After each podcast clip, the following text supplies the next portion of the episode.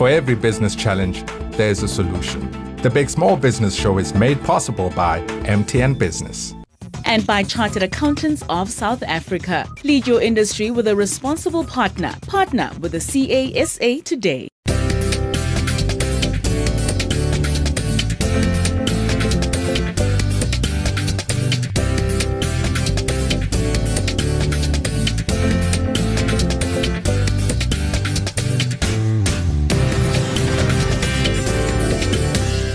The menu today, from, from my, my perspective, I want to ask you around the, the pricing. You know, your the, the incoming big competitor, their pricing versus yours. Is there a big difference?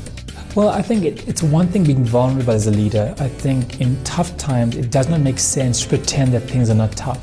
the fragmented um, mindset of being a mother and an entrepreneur requires different um, uh, emotional stability as well.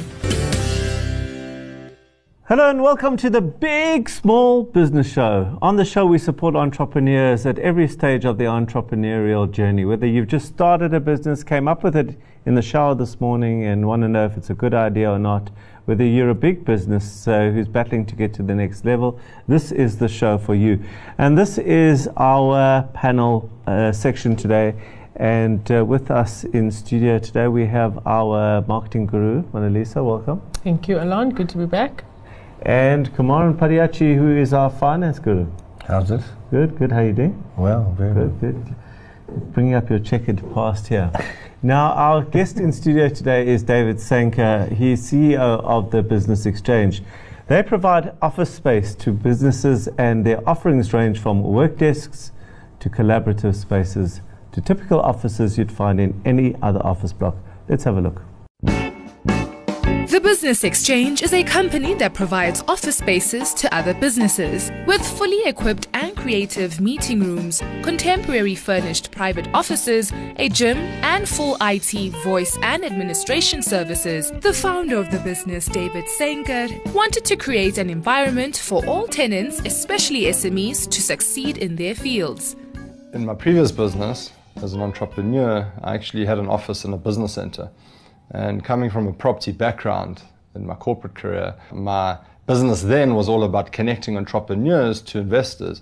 You know, we had a, an online brokerage where entrepreneurs could upload their deals and connect to, to investors. So when I was working there in the business center, I saw a gap for doing what I did, but also bringing in the, the property side of it.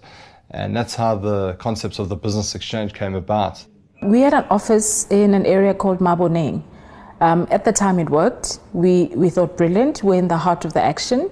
Um, we discovered much later that there was problems with like traffic, so pulling in and out of there was a mission. So a friend of mine recommended um, the Business Exchange. As a small business, they really do give you a sense of belonging. So you get a sense of um, there are other people that are going through the same things that you are. So ever so often they'll have these events where we network, you know, we chat to each other and we're constantly feeding off each other. So there's a great sense of family and belonging. The business has been in operation for five years with a turnover approaching 50 million. David currently has four centers running across the country with a staff of 30 employees. Uh, I've been working for TBE for the last two and a half years. We have captured the Gauteng market in under five years. We are now expanding into, we're actually expanding nationally and we're going to border into Mauritius and into Africa very soon. Doing what we do, we create workspace, and initially, when we find a building, we have to build it out and fit it out and create offices. Um, so we made a couple of mistakes in, in that regard with the sizing of some of the offices. So later on, we had to restructure that. We had some big tenants move in that then moved out. So we had to again create smaller little cellular spaces out of these massive spaces, which we didn't envisage we had to do. So that set us back at a point, uh, you know, about a year after opening. Um, obviously, from a cash flow point of view and income point of view, that you know we took a bit of a knock, but we bounced back well.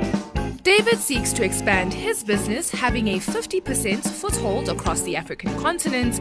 But in order to achieve this long term goal, he still needs to find a way of overcoming his new challenge. Next year, we have a big international competitor coming to South Africa. who, and they provide quite a similar offering to what we do. Um, so my question to the panel would be, how do I mitigate against that? Well, as you heard, David would like us to assist him to prepare for the arrival of an international compet- competitor. Welcome, David. Thank you. Right, let's just start off by looking at South Africa. South Africa alone is a very competitive space. How do you differentiate yourself here with, with local competitors? So, I like to call it our three pillars, which is space, community, and collaboration. When we create our spaces, we focus on the design aspect. It's very cutting edge and contemporary. Uh, we have amazing artworks, some internationally acclaimed artists exhibits in our in our spaces. We have amazing technology, um, and the location is really good. And around the community, we sounds a bit cliche, but we really do, as um, one of our tenants said, we have a personal touch that we that we give all of our tenants. And uh, collaboration, we do that through two ways. We have events every single month, some are networking, some more informal, um, and also our app. So we use technology in our app to help collaboration amongst tenants. They can engage in the app, advertise their services, and there's directories and classifieds. Yeah. So those are the three ways we differentiate right now, and we've done it, yeah, really well so far. So, so uh, effectively, you more, if I'm understanding correctly, more business uh, aimed at doing business. It's not about the funky space. It's about the business of doing business. Would that yeah. be correct? Yeah, absolutely. I'd say we're a very serious brand. Um, we're more sophisticated than our competitors, from the way we design our workspaces to the way we interact with our people and our tenants. So yeah, we're serious about business, and we see it all the time. You know, our, our tenants collaborate naturally and, and, and get deals done. What aspects of this international competitor are you worried about specifically? So they're a very fast-growing company internationally. They've gone into many different countries and continents. Um, so it's the first time they're coming here they're a lot more closely aligned to what we do and our value proposition versus um, the local competitors. Look, we've had big international companies here for a very long time, you know, 20, 30, 25 years. But um, yeah, they're a lot more aligned with us in the way we go about our business. Although they're not as serious and sophisticated as we are, they, their design, aesthetics, um, community, those sort of um, aspects they have a lot of bullets as well. Absolutely, yeah. Right? yeah. Uh, yeah. And so, what is your you you obviously been thinking about this? What is your preconceived ideas on how you think you want to head them off at the pass before we give you our thoughts? Yeah. So I think, as I mentioned earlier, we we are a serious company, serious brand, and the way we do things is in a serious way. Whereas they've positioned themselves as more of a funky freelancer beer and tap type of type of operation. We're not that, um, and we sophisticated in our design and, as I said, our approach. And and they, they, don't push those elements, and we've just naturally become that, and we've become good at it. So I think that's the, for me right now, the obvious, the obvious uh, differentials. Yeah. Yeah.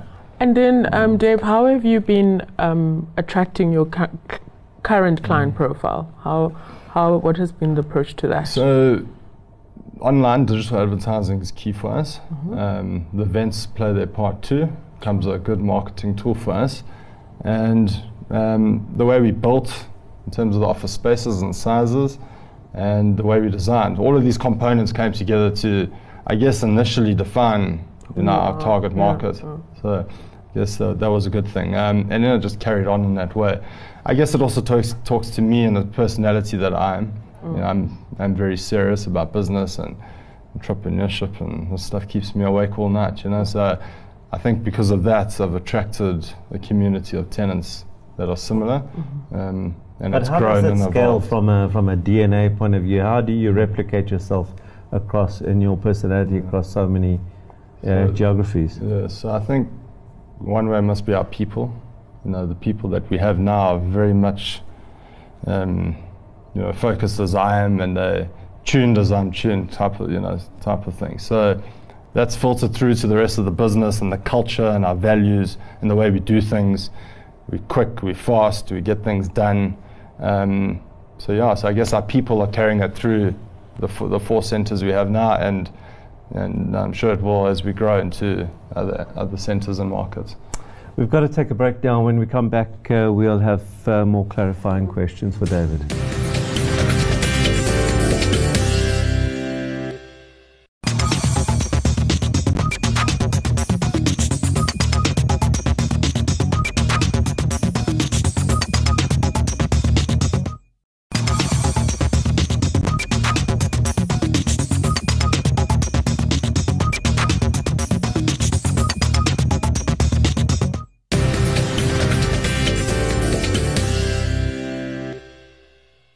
This is the Big Small Business Show, and our guest today in studio is David Seinker, CEO of the Business Exchange, and they provide office space to businesses.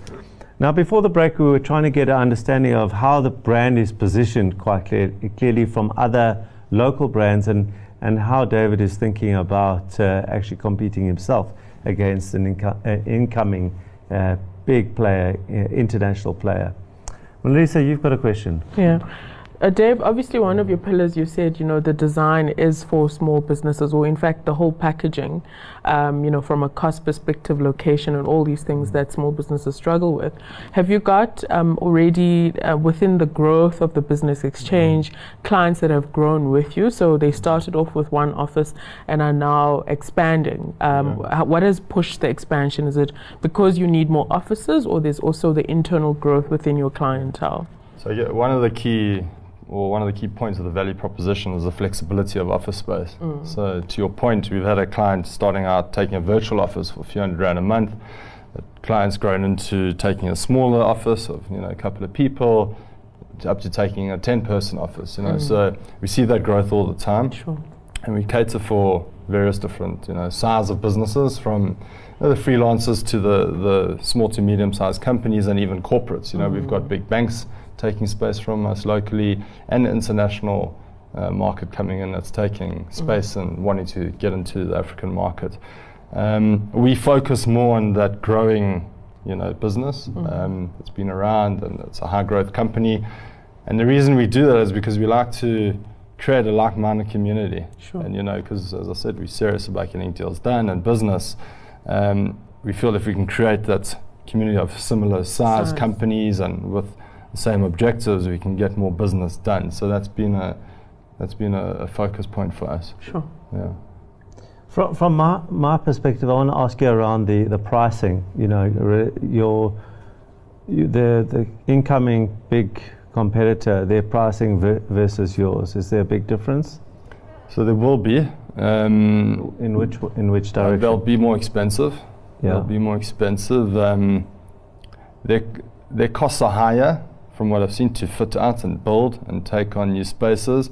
And uh, I think they're coming into this market thinking they know everything and it's you know similar to other markets they're going into. And I think they might have a few surprises. But um, their pricing will be higher based on what I've seen and what, and what I've happens researched. if they watch this and then come in cheaper? thinking that. See, I knew I could hear you. I've, got, Um, I- I've got my producer in this year and you in this year. I, I know what's going on in the market, and I know um, the deal structures that they, they're going into, and it just won't be feasible for them, and uh, there won't be sustainability in their model if they do try and undercut us.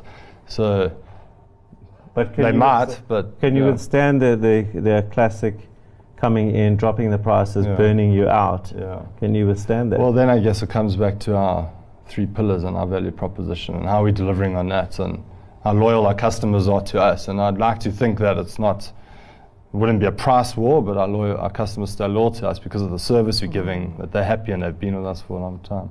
You know this this game that you're in, this uh, short, what what do we call it? flexible. Flexible, workspace. Um, there was just one player many years ago, and then in the recent past there was a few, like you mentioned, Yeah. and and it's well accepted now. There's not a trend. This is just the way it is. But in the beginning, when everyone was out competing mm. or coming up, it was it was more commodity-based strategy. Was my mm. sense, which mm. is simply, hey, get any office on the cheap, sign the lease, put some chairs and table. I'm exaggerating it, Right. and that's our offering, and sign it mm-hmm. up. And so the next guy does the same thing. And maybe they kind of compete or optimize their cost model or whatever it is. So all the horses are in the in the race in the, with the same strategy. Right. But there comes a time, which is probably now already, where some start breaking away and start going into nuanced strategy. Right. Right.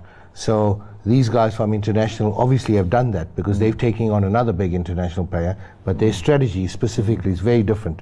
It's got nuance. Hmm. Whereas all the local players, barring yourself, have got hmm. fairly the same type of commoditized offering or strategy.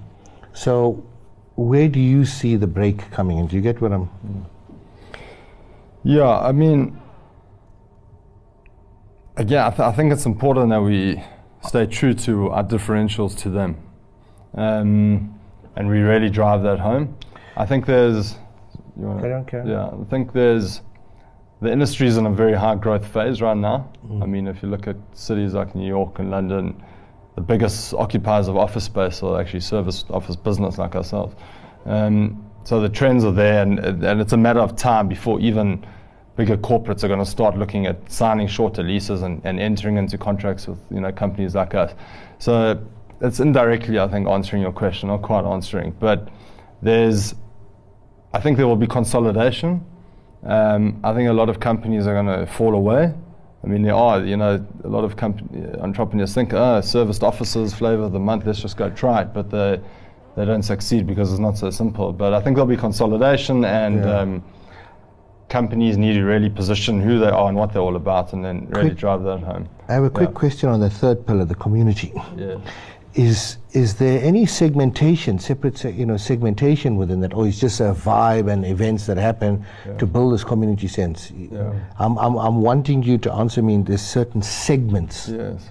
around this Yes. community thing. Yeah. Do you get what I'm? Yeah, I think yeah. So the segment we focus on, and as I would say, seventy-five to eighty percent of our clientele is that is that is that you know company that's three to five people, growing, in professional services, and um, a lot of their clients are the big corporates, so they're stable, um, got good revenues, and you you know that, that's where we play. However, times are changing, as I mentioned, and just through our marketing channels without you know properly selling it, and we will do that soon. You know, we're starting to get a lot bigger corporate business that are coming in now, international and local. So again, things the landscape could change quite a bit for us in the next few years. Well, what's changed for us is time. We've got to take a break now. Uh, when we are back, we'll come back with our summaries. Do stay tuned.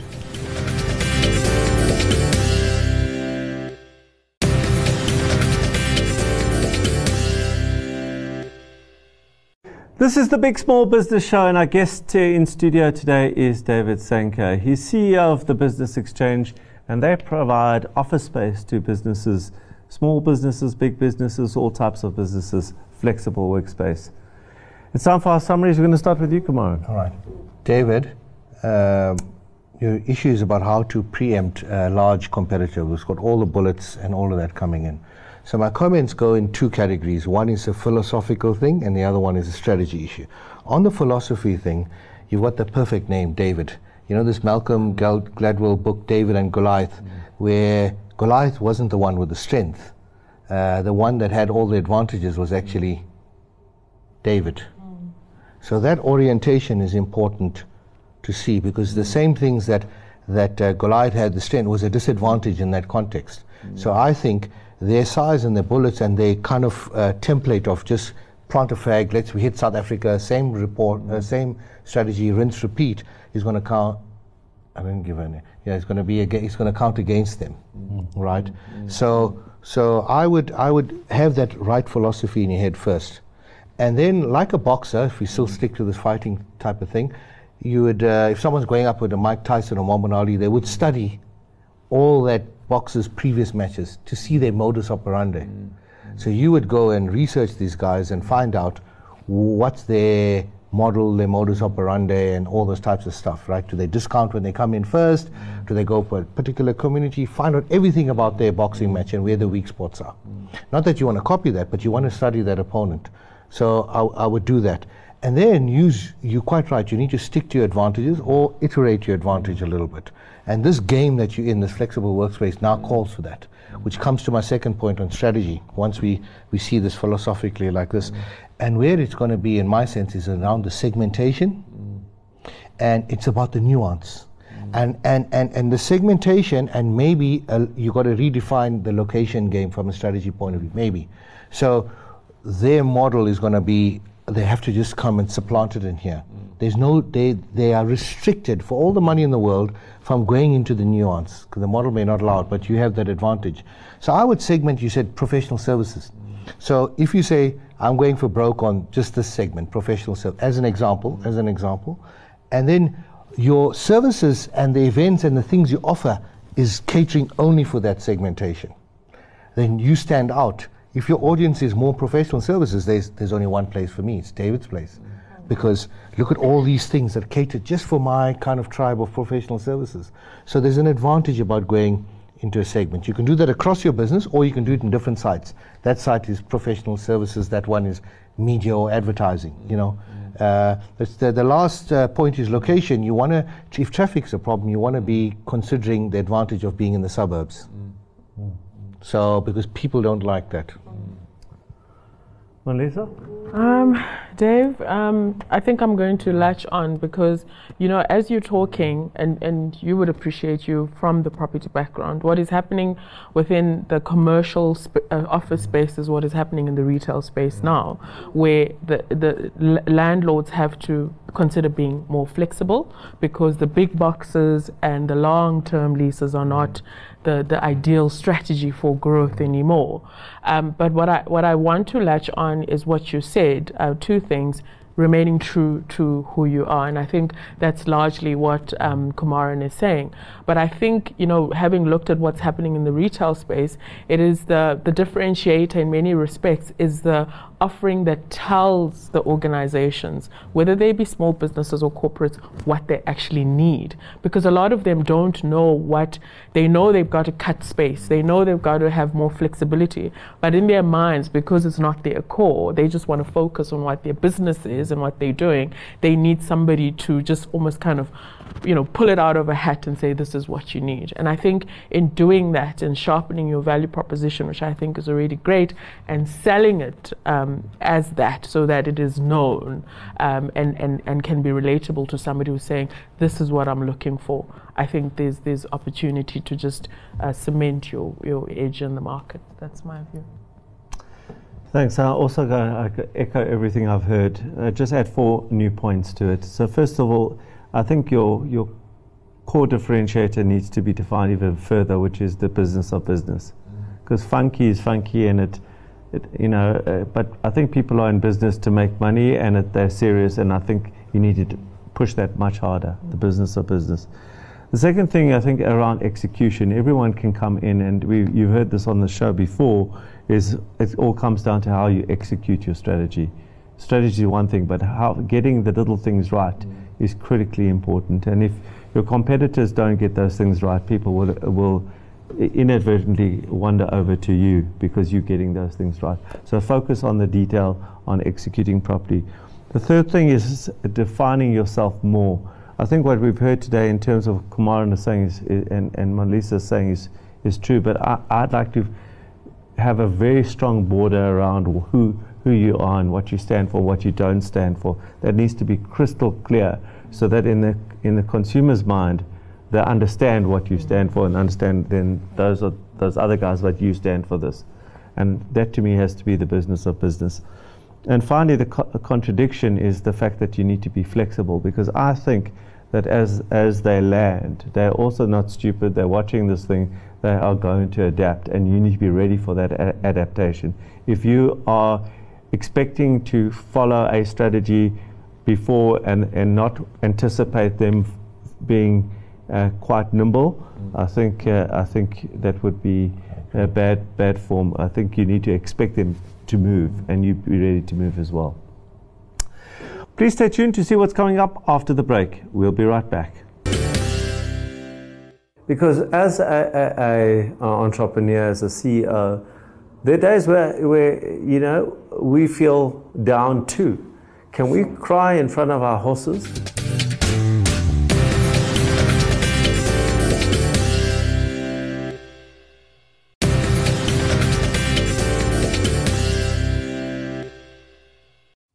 This is the Big Small Business Show. Thanks for coming back and sharing some of your time with us. Now, somebody who's been on the show before around the subject of leadership uh, is Lee Naik. He is the CEO of TransUnion Africa, and uh, I would say he's one of the consummate CEOs in, the, in this country. And he's been sharing his insights into leadership with us here on the Big Small Business Show. Today, we're going to be talking about something that is very important, I think, for all entrepreneurs right now, is how to lead in tough times. Welcome back, Lee. Thanks for having me again. Appreciate it. So, so these are tough times, right? Our employment unemployment rate is about 26.6%. And the one that worries us the most as a bureau is that almost 73% of, of disposable income is servicing debt in the country. Sure. So we're a highly indebted nation, and any business coming to that marketplace has to be well aware of the tough context that you walk into. So now I'm a small business. Um, um, within this, the sea of uh, not tranquility, but sea of what feels like disaster all around. And I've got a business to run. I've got people who are in debt. I've got people who are depressed about the politics. I've got people who um, are worried about whether we'll be in business tomorrow or not. So, how do I lead in, in, in, in an organization such as that? It can't be the same as leading a business that's flying. Or is it? Well, I think it is different. I think one of the things you always learn as a leader is that you're always two steps ahead of your team. Not that you need to know the answers, but you've worked at some of the scenarios that you could be following. I think it's specifically arduous in times like this for entrepreneurs because they're very survival. Their cash flow is dependent on very prudent and decisions that may come their way. And depending how they choose, they may not be around three months from now. So I think it is important. I think the strategy has to be slightly different. One of the things we talk about in this current context is are you organized? for the way you need to work in this context. What does that mean? Well, what that means very, very simply is even though you're an entrepreneur, you're meant to be small. I find that entrepreneurs still do things that aren't efficient in design. What do I mean by that? As an entrepreneur, you got to figure out what you're good at doing, what you want to do, I find that many organizations or entrepreneurs are building systems, trying to build custom models for things, whether it's HR, payroll, where in a world that we live in now, that everything is as a service, it's cloud based. Can you conser- can actually consume these services on an as a service model where if you did shut down, there's no long term consequence from a cash flow expense perspective? I think the things that all entrepreneurs need to succeed typically fit into a box. I've been calling it SME in a box, entrepreneur in a box. And it's important that if an entrepreneur is doing things that makes them unique to the industry, they should try and ensure the things that are commodity. And as a reminder, a commodity is things that everybody needs. Everybody needs payroll. Unless you're in the payroll business, it is not a differentiator. So your non-differentiators should be things that are efficiently consumed from an industry service provider when you are thinking about things that differentiate you, which will end up being core to who you are and core to your growth strategy, if you are spending the limited you know, cash flow you have or the capex you have towards those items, you got to be very, very clear that every decision you make is judicious. If you think about Elon Musk and other famous entrepreneurs, from time to time they throw all of the money around one single idea. How can they do it alone? because they've actually researched this. They've thought about it many, many times. They've modeled many, many scenarios. And ultimately, they've convinced enough people in their A team, and that's a concept we've spoken about previously, to follow them hell or high water to realize that vision and strategy. So, talk about following in, in this time. Because as an entrepreneur, as a CEO, there are days where, where, you know, we feel down too can sure. we cry in front of our horses? Can we uh, show our weakness, show our vulnerability? Is sure. that is that uh, prudent as a leader? Well, I think it, it's one thing being vulnerable as a leader. I think in tough times, it does not make sense to pretend that things are not tough. Having said that, a friend of mine who served in Her Majesty's Royal Army actually mentioned to me when the leader feels cold, the entire team or the squadron or the troop feels cold as well. And I like to use that analogy. When you think about the path ahead, you've chosen a bunch of people to follow you. You've always got to have this positive mindset. You're going to be practical about what you do and how you approach it on a day to day basis. But ultimately, you are the lighthouse. You are guiding them in a certain direction. If you lose sight of the end of the tunnel, everybody else loses it as well. So let's come back to um, people now, you, you talk about uh, structuring the business. Let's assume now you need to downsize in order to survive. Part of, part of that is morale. Sure. Okay. How do you, how do you then manage the storyline around downsize so that, that not the, not everyone leaves because you could have the unintended consequences. Everything that the whole ship is sinking, and uh, you know everyone leaves, and all the your A team leaves with them. Sure, there are many strategies to, to downsizing an organization. I think a, a final retrenchment or a hard call from a labor process is always the last thing one considers. And if I was an entrepreneur, I would think about it in a sequence of steps. One, are you doing things that somebody else should be doing? And if you are doing those things, figure out a way to offload that with the people onto a third party provider mm. and you start to consume the services. You look at other avenues as well. You look at temporary contractors, people that are early retirement candidates. And only at the very final step do you consider some harder action. And when you do consider the harder action, it's an important thing to note that if you don't make the sacrifice as a collective business, the bigger organization in itself may cease to exist as well. So communicating very transparently but very clearly that this is something you got to do is par for the course. Being a leader isn't meant to be easy every day. That is why we're chosen as jockeys, entrepreneurs, and leaders to take these businesses forward. On some days, and hopefully these days are sparingly few, you've got to make some hard calls and back yourself to succeed.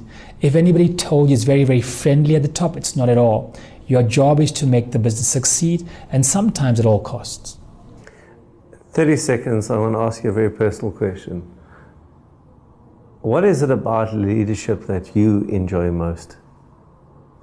Well, the biggest thing I enjoy about leadership, I think, is making a difference first and foremost. Secondly, I enjoy building teams that subscribe to making a difference.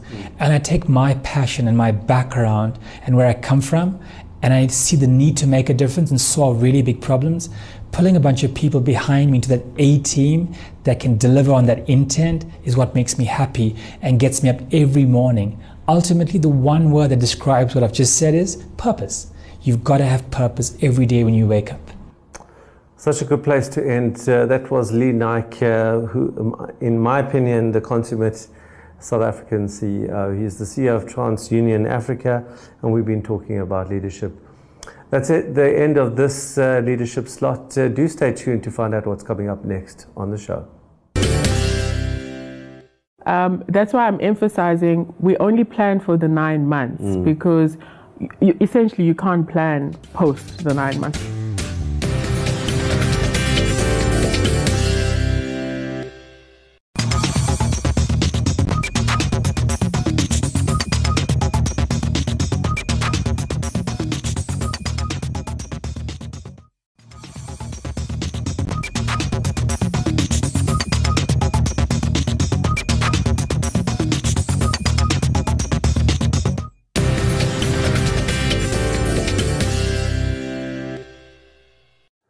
Welcome. Now, if you are a man or a woman out there, you might be interested to know that I was the second male member of the Businesswomen's Association. I am on record as saying that I think that women entrepreneurs are some of the best entrepreneurs, if not the best entrepreneurs out there. I have an incredible respect for women in the entrepreneurship space as I grew up with an entrepreneurial mother, and my predisposition was that women are powerful entrepreneurs in the economy. But there is a fact of life that uh, women sometimes become pregnant. And uh, when they become pregnant, they can work up until a certain point and then off they go to have their babies. And at some point, they have to come back into their work if they're working, or as an entrepreneur, okay, how do they come back into the space of entrepreneurship after recent, recently giving birth to a baby and still have being a mom and being an entrepreneur. Now, joining us uh, in studio is somebody who's very familiar to you. It's Monalisa Sam. Welcome. Thank you. And she is one of those people. She is one of those people that went off to have a baby and is now coming back into the entrepreneurship fray. And she's going to be talking us to us today about all the things you need to do, to consider, to organize in order to come back. Yeah. So first of all, congratulations. Thank you, Alon. Okay, it's a baby girl, right? Baby girl, Pila Sande is Ah, her name. Beautiful, beautiful. Thank and I've seen pictures, really, really beautiful. Thank you. okay. So how do you how do you first of all there's a, there's some people say that you know a lot of women before giving uh, be, giving birth have this notion that they're going to come back and then they realize that this is not what they thought it was going to be and don't come back. Mm. Uh, did you ever think of not coming back into the entrepreneurship space? I did, um, and I think it's for um, women go through different perspectives once you become a mother. Um, I think primarily, obviously, there's the the responsibility that you have, and as a first-time mom, I think when more of an emotive factor, I think in the beginning was I, I won't be able to leave this child with anyone else. There's, Yes. there's there's, there's, there's that kind of idea in your mind. But the reality is that you have to go back to something. Uh, Life uh, requires you to provide, you know, um, in as much as you can make a choice and say, I want to be a full time mom. And I think that in itself is a respectful uh, decision. And, and I really honor the moms who, who do that. Um, but some of us have to make decisions based on our circumstances, uh, particularly in how we provide. Now, if you're going back, if you're in a corporate uh, full time environment, working full time, it's very easy. You know, there's policies in place um, in order to guide your decision about how long you're going to take off and when it is that you are required to come back. But at the end of the day, it's I think for the mother, it's not that easy. There is an element of uh, fear that you you might not be relevant anymore because In the workplace. in the workplace because I mean at, on average um, maternity leave is six months in some in some companies. And that's a long time. Half a year a lot can happen. If you think mm. about the milestones that your baby can achieve in six months think about it then in terms of your work organization. So they have to be I mean it's it's always awesome when the when the company is open to how flexible you can be during your maternity leave so that you can stay uh, almost semi-engaged because at the end of the day you still need to be engaged with um, with your child. And other factors along uh, I think you know what I found uh, the most the biggest revelation is that there is so much and rightfully so focus on the nine months that you uh, we only plan for that nine months essentially. Uh, we don't plan for the after. So so many factors. How was your birth experience? Um, are you going to suffer or did you suffer from any postnatal depression? So there's other health factors that actually determine how fit you are to actually go back into a stressful kind of uh, situation, which entrepreneurship is.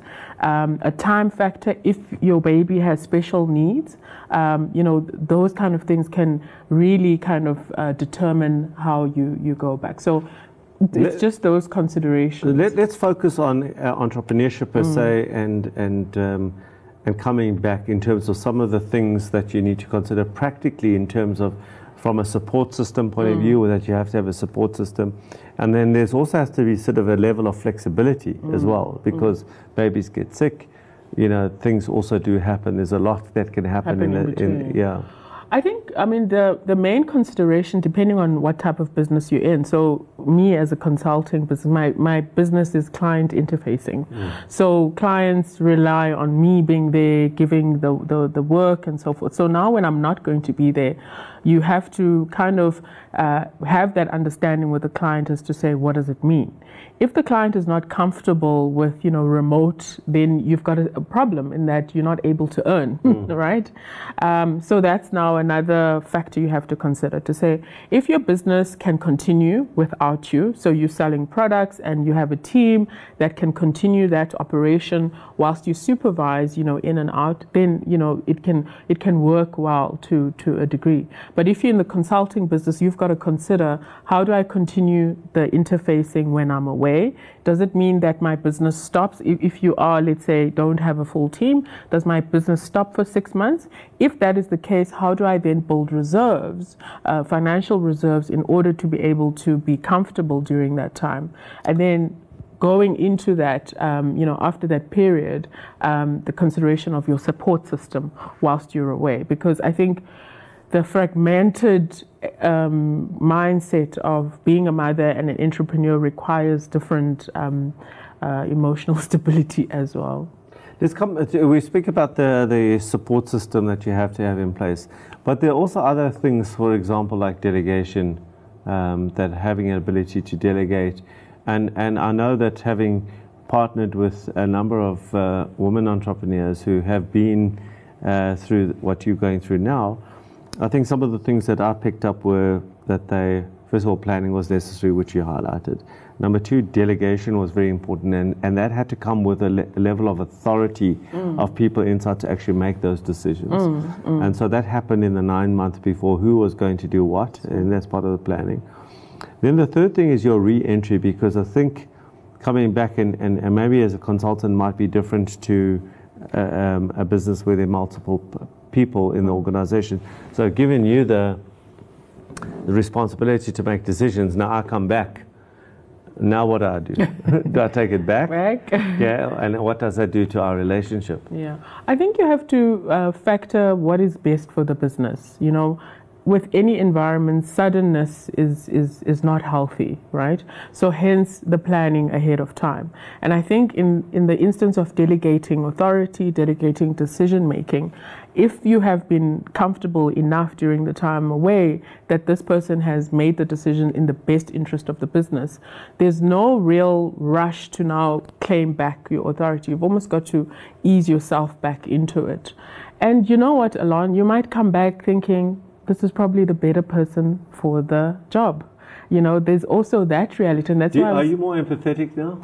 I am. Mm-hmm. I certainly am because I think um, that's why I'm emphasizing we only plan for the nine months mm. because you, essentially you can't plan post the nine months because you don't know how you're going to feel and so forth. You can create systems and support systems to ensure that you're stable, but it might be that you might decide after that nine months, not out of any irrational decision, but perhaps this is the better person for, for the position, and that might be a new transition for you within um, the space that you occupied before you became a mom. Well, that's all we've got time for for today. Uh, I must say, from my point of view, I'm very happy you're back. Thank you. Uh, and I've always thought you were empathetic. um, well, for, for the moms out there who are uh, have just uh, given birth, uh, uh, we hope that you are inspired to come back into into entrepreneurship and and get stuck in again. We need everybody at this thing uh, called entrepreneurship in order to, in order to develop our economy. Well, that's it uh, for today. Please stay tuned uh, to find out uh, some of my thoughts and uh, ideas on the entrepreneurial journey. Well, it's time for our reflections uh, for today, and I think that's quite pertinent. If you've been watching the show over the last couple of months, in fact, couple of years, the one thing you'll notice is that there is always some sort of innovation, renewal. Now it's uh, our reflections, Kawana and I are sitting together. Sometimes we shoot from uh, the entrepreneur's office, sometimes we shoot from my offices, um, and, uh, and sometimes we're here in studio. And we keep it fresh and keep it moving. But it's not that always that easy in terms of your own business to to you know once you get used to something you get good good at that thing it's sort of the beginning of the, the seed of complacency. Even if you work hard, there's a sense of complacency around reinventing yourself because you become better and better and better and more honed at something, and you think that that's going to serve you in the long run. And then you have this, in inverted commas, this word which I really dislike called disruption, uh, about this disruptive element, or your or your business might be. Uh, just slowly moving, or the industry might be moving in another direction, and you're getting better and better at that. And that's sort of something we need to be very conscious of about yeah. reinventing ourselves. Reinventing ourselves, falling in love with, uh, in love again with our with our business, you know. Um, uh, so like how do you do it? And uh, so I've recently gone through something like that where I'm very excited. Not that I wasn't before, but that's now like a five-year-old, you know, kid in a candy store. And uh, I went to some so, so things one can do is that if there's a pertinent conference, you can go to that. Uh, recently, I was at two this year. The one in East Africa, one mm. in Europe, but the one in East Africa, you know, made me reflect on how they do their fi- uh, we're in a finance business, how they do their financing and how they use technology with that. Mm. They've used the constraints as an advantage. So it, they made them more creative because of their constraints. Mm. And I was left thinking, wow, you know, whilst we live in the most beautiful country in the continent or in the world, South Africa, in certain regards, with technology and, and finance or banking, we're arrogant and we're complacent. That's the word you used. Mm. And our success becomes our, the contribution to our future failure. And uh, so I was very inspired by what I saw happening in East Africa, mm. and uh, that accelerated me to research more things. And now I've got like a different kind of a wind in that. And so the, the point of this is put yourself outside of your normal context. Mm. Go totally 180 degrees and, and whatever that may look or feel for you, whether it may be a conference, maybe talking to someone that's an upstart or someone that failed or a different sector altogether, you know, put yourself in a different.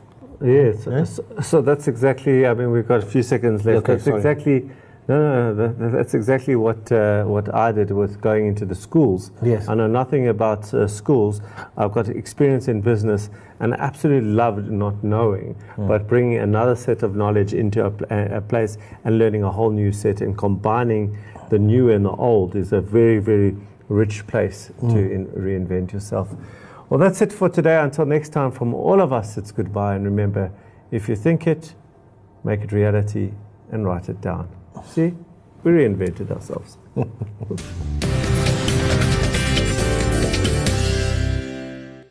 so, welcome, welcome, welcome. This is the Big Small Business Show, and this is uh, our section where we are going to be talking about uh, nothing. Let's do that again.